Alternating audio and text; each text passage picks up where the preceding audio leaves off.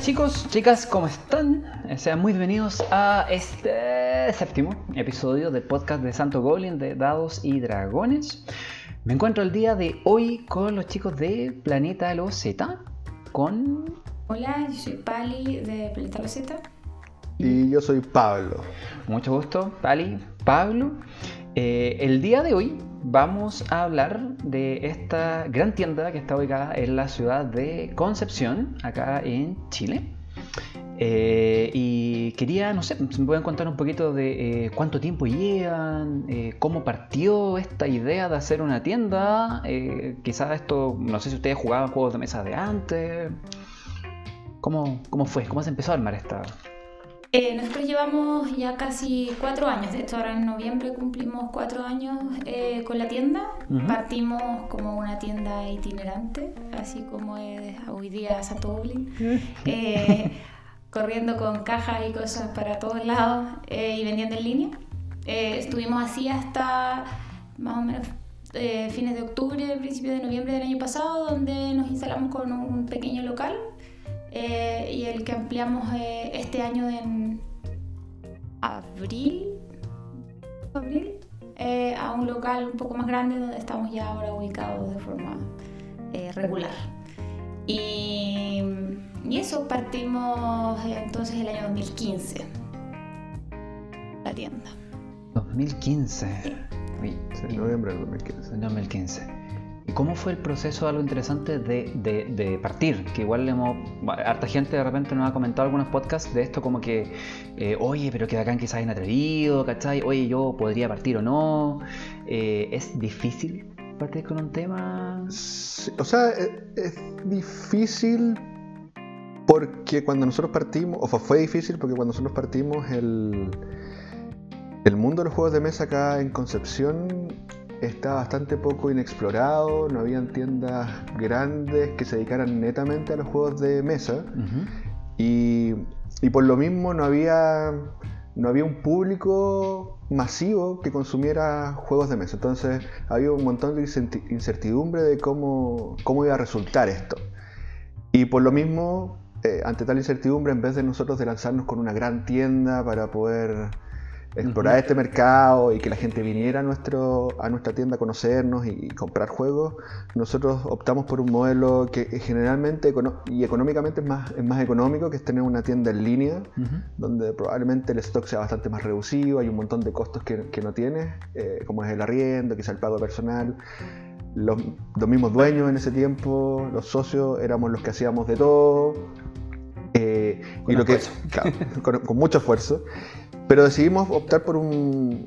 por la- Y ahí la pregunta fue, bueno, ¿cómo, ¿cómo ampliamos? ¿Cómo podemos vender más? ¿Cómo damos a conocer el mundo de los juegos de mesa si no tenemos un lugar físico? Y ahí Claro. fue cuando empezamos con este modelo de tienda itinerante en la cual nos asociamos a universidades, pubs, colegios, Biblioteca. li- bibliotecas, librerías, eh, cafés, y donde empezamos a hacer eventos regularmente con el único fin de obtener difusión y dar a conocer el mundo de los juegos de mesa y no invitarte a que tú fueras a nuestra tienda, sino que nosotros ir a hacer estas intervenciones a que tú en tu lugar que frecuentas conocieras estos juegos. Claro, es como de que los juegos están aquí.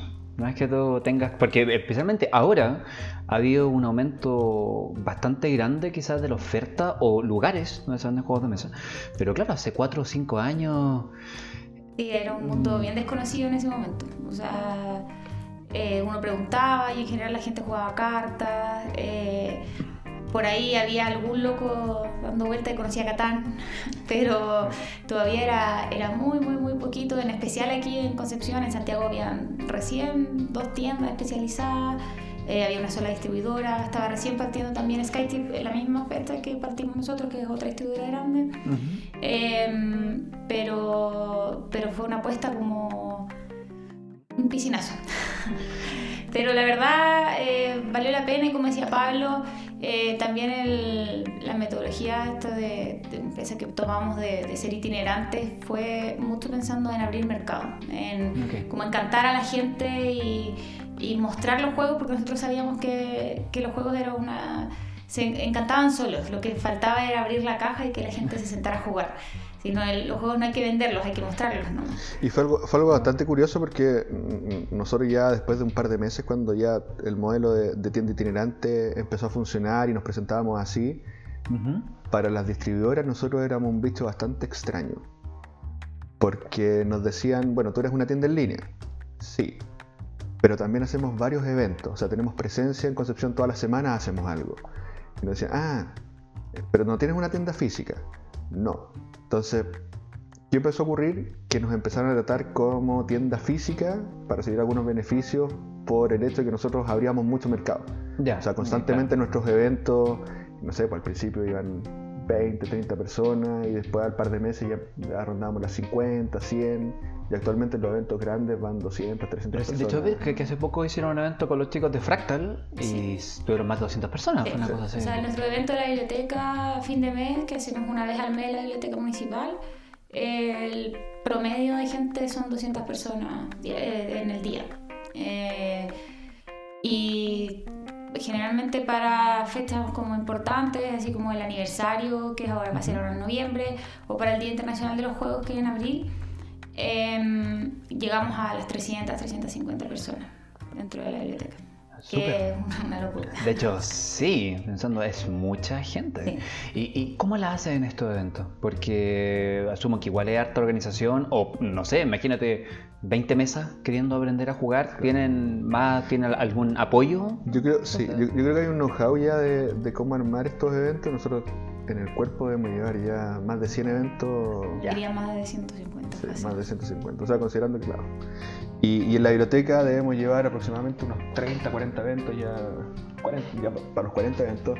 Y hay cosas que se hacen de forma automática, pero, pero claro, o sea, cada vez que va, llega más gente, requerimos el apoyo de, de nuestros incansables monitores. Y tenemos un grupo hoy día de alrededor de 20 personas que, que van rotando y que nos van apoyando en todas estas, estas iniciativas, porque claro, cuando tenéis 30, 40 mesas, eh, eh, eh, una, una de las cosas que nosotros queremos hacer es acercar los juegos de mesa a la gente y, y facilitar, ¿cachai? Entonces, abrir, abrir, abrirle la caja y explicarles cómo se juega, ahí rom- botáis varias barreras, sobre todo para la gente que se está iniciando, y, y con los, y la ayuda de los monitores es invaluable. Algo eh, quizá interesante de los eventos. ¿Han tenido algún evento o algún mal momento durante un evento? Y por otro lado, algún buen momento, imagínate, no sé, que le hayan robado algo, que haya habido algún problema, pensando que de repente los eventos son masivos, Sí. uno no sabe... No, hasta donde va. sabemos, todavía nunca hemos tenido un robo en ningún evento. Eh, se han perdido piezas. Ya, eh, como- Pero yo creo que hasta ahora no. El, el peor momento fue alguna oportunidad hace dos o tres años atrás de haber sido que llegó un grupo de gente eh, a la biblioteca así como con mucha comida, con papas fritas, con mayonesa. Como hacer un eh, picnic Sí, adentro de la- adentro de la biblioteca, claro. Entonces fue, claro, fue incómodo porque los monitores no sabían, o sea, querían como decirles algo, les dijeron, pero ahí hubo como, pero finalmente en en la buena onda la gente entendió y, y ya después fue, fue un par de veces y después ya eso pasó, ahora hay más regulación respecto a, a lo que se puede consumir o no consumir dentro de la biblioteca, ahora en la biblioteca hay un café, entonces para comer puede ser abajo y si es que van a comer tiene que ser algo del café, si es que van a comer en Ya, otra claro, o parte. sea, es algo... Claro, ya no, es- ya no es yo traigo todo mi cocaví, o sea, en un, momen- en un momento igual llegó un grupo con sushi y unas tortas y así como hacer un cocaví máximo dentro de la Son biblioteca. anécdotas, sí, son malos. Pero malos- claro, No, son claro, mal- claro, en, en siempre- el momento es, es como son incómodo. Es una- ¿Cómo, cómo reaccionáis ante eso? Es una anécdota, realmente, Sí. eso nomás. Sí. y sobre todo porque pero- eh, en, en un principio la biblioteca abría solo para nosotros los días sábados. Claro, De hecho, la biblioteca municipal de estaba Concepción El sábado. estaba cerrada. Y de hecho se dieron cuenta de que, de que había flujo, la gente estaba interesada en ir a la biblioteca y empezaron a hacer un montón de eventos culturales y ahora los sábados la biblioteca abre. Qué bacán. Entonces fue súper... eh, Y eso es uno de los momentos, o sea, no, no es un momento, sino que es un... eh, De alguna forma... ¿Como un hito? Un grande, decir, oye, tú fuiste... O sea, fuimos partícipes de que la Biblioteca Municipal de Concepción, que es la de biblioteca regional, Ujú. eh, se empezara a mover y, a- y- y entendiera que, que ya los, los libros, si bien son parte de la cultura y parte importante, el- todo el tema cultural que, que debería mover una biblioteca eh, era una oportunidad Claro, para vamos traer gente. solo leer. Claro. Entonces, Sí, fue súper súper grato eso porque también en un principio la biblioteca trabajaba, por ejemplo, solamente con el club de jardines o cosas que eran como muy antiguas y tradicionales dentro de Concepción. Ah, ok. eh, después de que empezó a trabajar con nosotros y empezó a ver que eh, se movía mucha gente joven dentro de la biblioteca, eh, han comenzado a abrirle puertas también a otras cosas. Entonces, eso también es súper lindo ver cómo la biblioteca ha ido creciendo también gracias al granito de arena que uno va aportando. Entonces, y además, bueno, yo creo que uno de los momentos así como eh, súper buenos que se, se, han vivido en la biblioteca eh, han sido cuando, cuando, cuando digamos, los eventos empezaron a ser así mucho más masivos. O sea, en un principio, cuando nosotros recién partimos a, a los eventos de la biblioteca llegaban 15, 20 personas, de repente 30, cuando llegaban 50 celebrábamos porque ya era pero una maravilla. O sea, llenar un ala, porque la biblioteca tiene como, es como una U en el segundo piso, entonces llenar una, un ala de la U era así ya una maravilla. Después llenamos dos y ya era lo máximo y ahora llenamos los dos pisos. Entonces, eh, realmente ver cómo ha crecido eh, la cantidad de gente que, que se mueve, eh, sin que nosotros, porque nosotros que destacar que nosotros no hacemos publicidad por los eventos, o sea, nosotros solamente publicitamos a través de redes sociales y boca a boca en la biblioteca se coloca un afiche un par de días antes nomás Em, entonces tampoco es como que sea algo súper masivo, que esté publicitado por todos lados, que uno diga ya se mueve toda esta gente porque llegó de curiosa. Es generalmente gente que ya ha ido alguna vez, que lleva gente nueva. Entonces también es lindo ver cómo la misma comunidad eh, aprecia esto y va haciendo crecer el mismo evento. son, momentos, son momentos bonitos, como dice Pali, que cuando tú ves en un mes que va un grupo de amigos a jugar lo pasan súper bien, juegan todo lo que quieren durante toda la tarde y al mes siguiente ese mismo grupo de amigos no va junto, pero dos o tres personas vienen con las familias, ¿cachai? Con los papás, con los hermanos, y ocupan mesas distintas, a veces se juntan. Entonces eso de, entender que la biblioteca y, y, las actividades que nosotros hacemos es un espacio para compartir tanto con amigos como familia, un ambiente súper grato, súper sano, eh, un sábado en la tarde, eh, para nosotros es como decir, oye, ¿sabéis que esta cuestión está funcionando? A la gente le gusta lo que nosotros ofrecemos.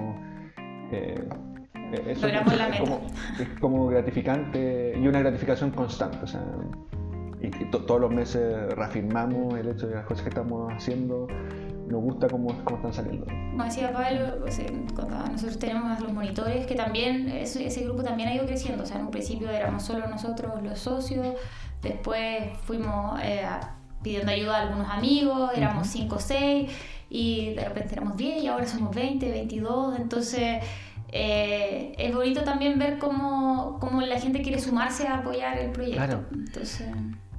Ahora, eh, por, esto mismo, que, ustedes están prácticamente desde el inicio, desde el inicio, desde los albores acá, ¿han visto que el público se ha modificado o ha evolucionado? No sé, pensando en que independiente del, de antes, por supuesto, le llegaba menos gente, lo lleva más, pero qué sé yo, eh, antes quizá era pura gente joven, o ahora también se compraron familia. Eh, ¿Ha habido un cambio, o quizás desde los juegos que les pedían a los juegos que ahora están pidiendo? Yo he visto, un cambio en. al principio, cuando tú hablabas de juegos de mesa, hace cuatro años, eh, tenías el público que jugaba los, los juegos de mesa Hasbro, Uno, la capital, claro, que encontrabas en supermercados, Pictionary, claro. Eh, que es un público bastante transversal, o sea, todos han jugado uno, todos han jugado. Claro, porque en una noche de repente tú lo tienes ahí. Claro, pero cuando tú hablabas ya de, no sé, Carcassonne o Catán, el público era bastante específico. Era Bien de nicho. Súper nicho, súper nicho. No, uno, no diría que era un público transversal. ¿ya? Sin embargo, hemos ido viendo que con el correr de los, de los años, hoy día hay gente que de todas las edades, ¿cachai? Eh, familias, grupos de amigos, de la universidad, grupos de amigos ya profesionales, eh, familias con niños chicos vienen y ya el Catán lo conocen, el Carcassonne lo conocen, el Dixit lo conocen. Hay una base de conocimiento de juegos de mesa en la gente que. Y tú dices ya juegos de mesa modernos, eh, como tal, la gente ya conoce los básicos y siguen con los básicos o bien están súper dispuestos a explorar nuevos. Entonces, creo que el perfil también se ha modificado. Nuestros principales eh, clientes son, diría, profesionales jóvenes, entre los 25 y 35 años, y entre los 30 y 45 años, pero con familia. Esos son las dos, los dos perfiles que nosotros hemos. Claro, los que más vienen a comprar la tienda, los que más asisten a los eventos. Y nosotros también, los eventos que hacemos, tratamos de apuntar a públicos distintos. Ah, ya, o sea, como que quizás juegos para niños, Hacemos juegos distintos para tipos de eventos, claro. O sea, el, el evento de la biblioteca, que es el evento mensual, es el más masivo y ahí va de todo. O sea, desde niños muy pequeños, con familia, abuelitos, etcétera, eh, hasta grupos de amigos o parejas. O sea, ahí hay, hay que llevar una diversidad de juegos. y De hecho, llevamos más de 200 juegos todos los meses. Eh, entonces es como el es como donde uno junta como a la familia al familión ¿no? Así, Ya, todo junto y pero también nosotros hacemos los eventos otros En un eventos bar en un también. bar claro que es la pinta eh, donde se hace los sábados los sábados que no estamos en la biblioteca eh, de las 6 a las 9 y ahí es para un público como un adulto joven como desde los 20, 24 25 hasta los 40 más o menos eh, que es otro ambiente. Ahí vas a tomarte algo, comer algo y jugar eh, juegos mucho más party, o sea, una ok. cosa mucho más liviana. Rapidita. Claro, o sea, igual se llevan algunos juegos de estrategia, pero todos estrategia muy livianita, juegos cortitos, eh, fáciles de aprender. Que no ocupen tanta mesa. Claro. Claro, eso igual hay que pensar porque en la biblioteca de que hay unos mesones bastante Sí. grandes, pero claro, en un, en un bar, en un pub que va a tener comida entre medio y vasos, Así es. Y, Entonces, y nosotros hemos entendido que todo esto eh, son, son procesos de aprendizaje para nosotros también. O sea, ensayo y error. eh, sí, Sí, vamos de repente con un par de juegos, tanteamos lo que la gente quiere y como son eventos regulares, Ujú. puedes ir probando el siguiente evento, bueno, ¿qué pasa si traemos este otro grupo de juegos? Y, y ya tenemos, bueno, en la pinta llevamos casi un año también, un poquito más de un año. eh, y casi todos los sábados que también nos ha permitido probar y ya tenemos más o menos el set de juegos que llevamos y como estamos constantemente renovando juegos, ya sabemos qué líneas de juegos son los que más eh, se consumen en, Claro. en la pinta. Y ahora vi que estaban también con un bar que era recientemente aquí, Friendship. Sí. Se llama, que es un bar como de videojuegos. sí, es un bar de. Friendship es un bar de videojuegos que abrió hace como tres semanas, un mes de haber sido. Y eh, bueno, estamos trabajando con ellos de- desde un poquito antes de que abrieran, eh, porque ellos tienen una biblioteca pequeña ¿ya? Ok. y que armaron con nosotros y eh, mantienen como ese set de juegos de mesa para el público mientras la gente espera como su consola para poder jugar, juegan un juego de mesa. Y además estamos yendo para allá los jueves en la noche, eh, dos horas, para mostrar juegos nuevos, como para Ya. ir probando, porque ellos quieren seguir ampliando la biblioteca y así podemos ir viendo también qué cosas, cómo recibe el público los juegos nuevos, etc. Entonces ustedes por lo menos están con dos eventos semanales. Sí, desde ahora sí. Claro.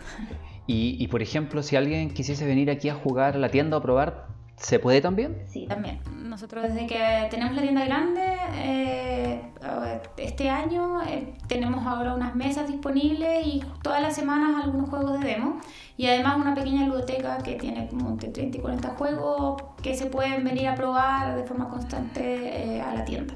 Y estos juegos aquí van rotando. Por ejemplo, dando una idea, que yo vengo una semana y la otra semana quiero probar otro juego porque van a, van a correr Sí. cosas distintas. Sí, la ludoteca de la tienda se mueve. O sea, hay juegos demo que son como los juegos especiales de la semana, esos los, los monitores se sientan, te los enseñan, etc.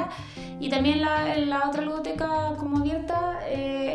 constante rotación, en general las novedades, eh, los demos que tuvieron la semana anterior, como para que la gente los pueda volver a ver, digamos. Es impor- es importante eh, entender que nosotros tenemos una parrilla de demostraciones todas las semanas donde mostramos dos o tres juegos nuevos eh, que tienen que ver con una temática. Tratamos de buscar una temática interesante y juntamos dos o tres ejemplares de eso. Ok. Generalmente cosas, cosas relativamente nuevas, ¿ya?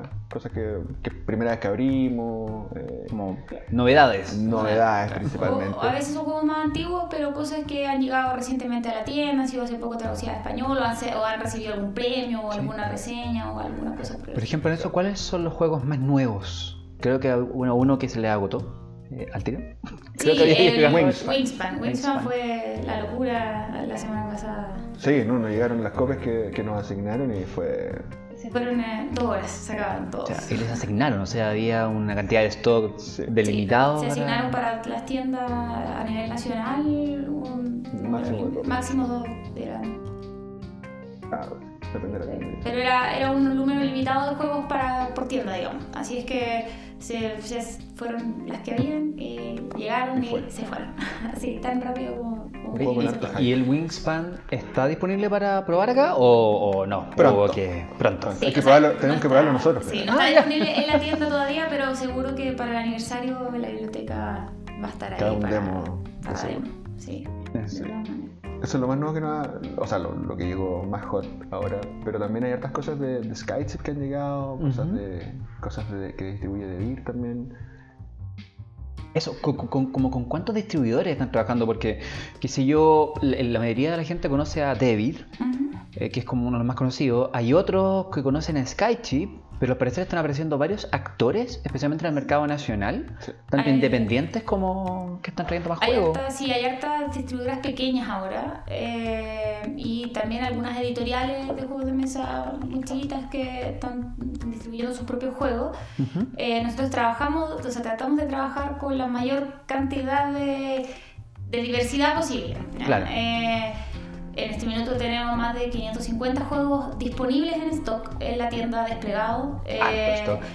es harto y eh, tratamos de que de, de mantener esa cantidad digamos, y de ir eh, trayendo todo lo que se pueda especialmente si son juegos como o empresas nacionales tratamos de apoyar toda esa parte también Em, tenemos eh, distribuidoras eh, también pequeñas como Fractal que es una distribuidora nacional bien chiquitita que está partiendo ¿Ya están en. Alemania ahora? po? Ahora andan Sí, en. Alemania eh, sacando, o sea, viendo, están teniendo terreno para nuevas ediciones de juegos y ellos están también empezando a prototipar eh, juegos para eh, como originales. ¿ya? Eh, estuvieron en eso el mes pasado acá, eh, probamos algunos de los juegos con los chicos, ellos fueron a la biblioteca para que también el público de acá de Conce pudiera ver los juegos nuevos que van a traer. y, y bueno, y también otra, otras distribuidoras, yo creo que en este minuto... Black Fairy también. Black Fairy que está trayendo unos juegos que son el Helvetic, que son dentro de los juegos que tenemos esta semana de demo, eh, que son unos juegos pequeñitos, de cartas, rápidos, súper entretenidos todos. eh, y, y además muy amoroso, un formato así muy bonito, eh, que han tenido súper buena recepción con el público de esto y el... Así tratamos directamente con, con las editoriales, Claro, con ese, Ludoísmo, por ejemplo, eh, con Circotel de, de Po, Sí. con la gente de Malalese. también. O sea, cuando son juegos, eh, cuando son editoriales pequeñas eh, que, que venden directamente sus juegos, tratamos de ir directamente con ellos.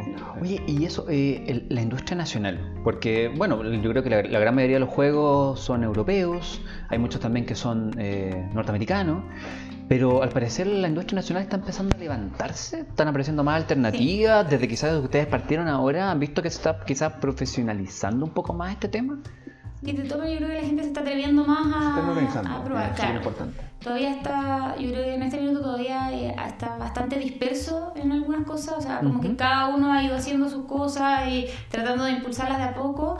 Eh, yo sé que este año se han organizado mucho más los creadores de juegos, eh, también las editoriales chilenas eh, más grandes que son Fractal y Ludismo en este minuto han tratado como de, de alguna forma reunir al, al medio para, para juntar fuerzas y, y poder distribuir de, de forma como más global, porque para las tiendas también es difícil el como perseguir eh, juego por juego a cada una de las distribuidoras, o sea, de los distribuidores o de las editoriales. Hay dos iniciativas que partieron creo, con, con diferencia de años, una creo hace dos años sí, y otra hace un año, que es. Ludit Chile, ¿Ya? que es un conglomerado de las editoriales nacionales, y Semilla Lúdica, que es un conglomerado de creadores de Ah, ya, de súper. mesa.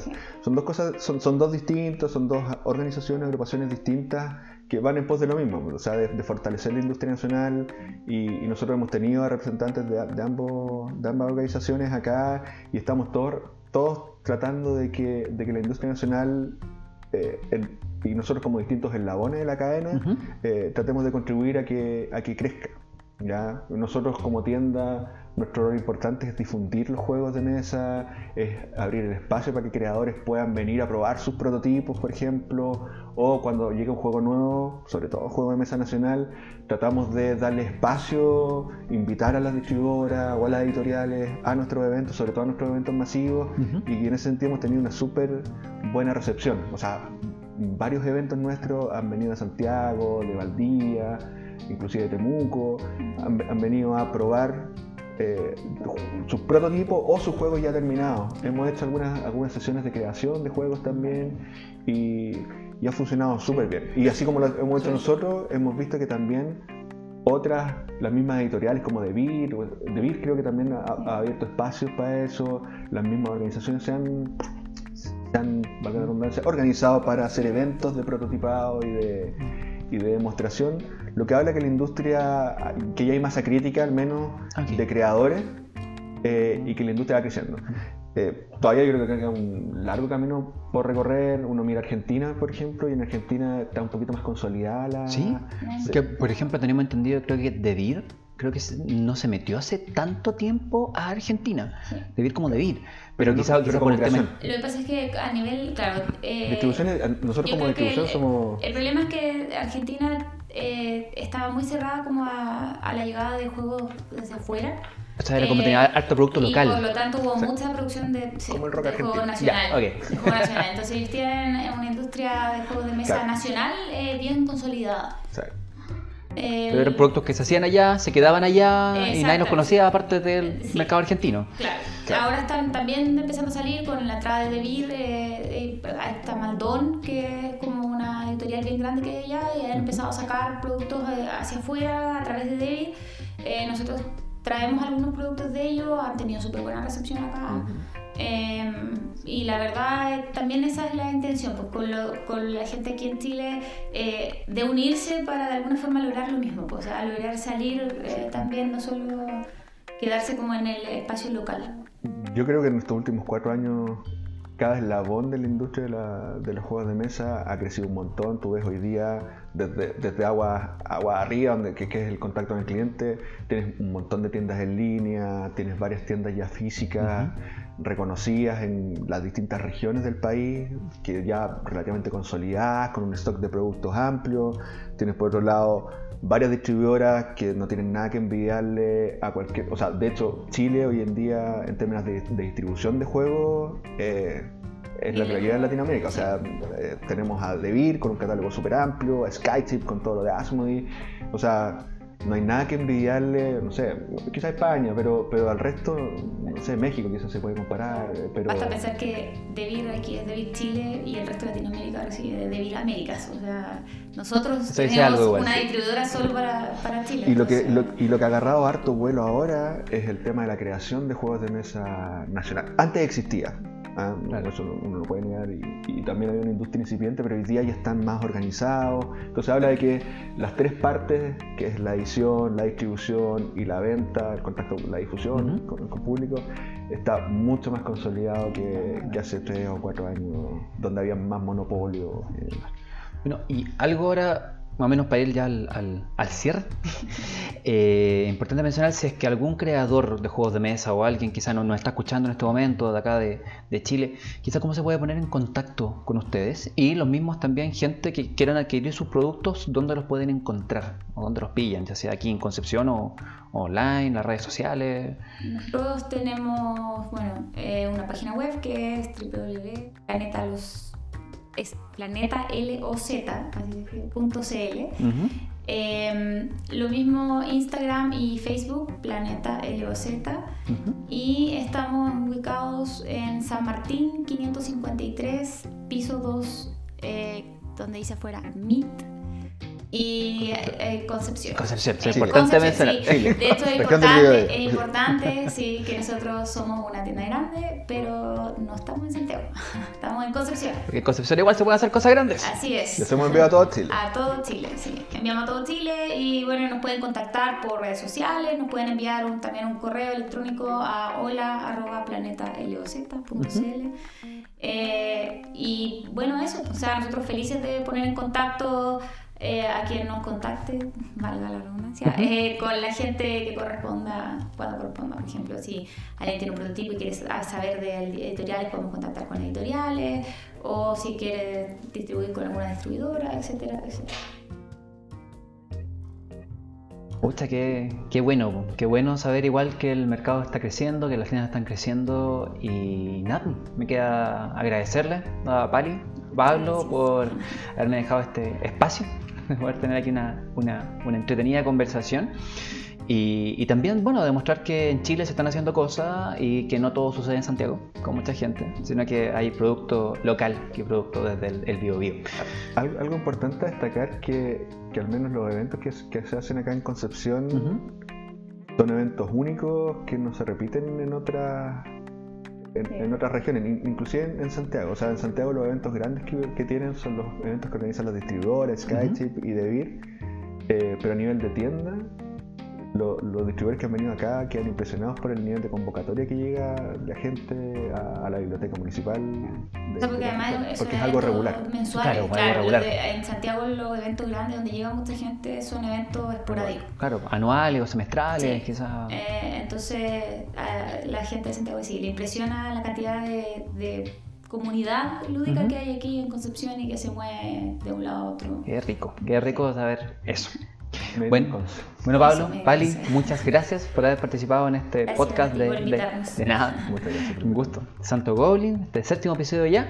Y espero que estén muy bien, ya sea de día, de noche, que nos esté escuchando. Un abrazo grande. Así que cuídense, nos veremos pronto en otro episodio. Chao. Chau.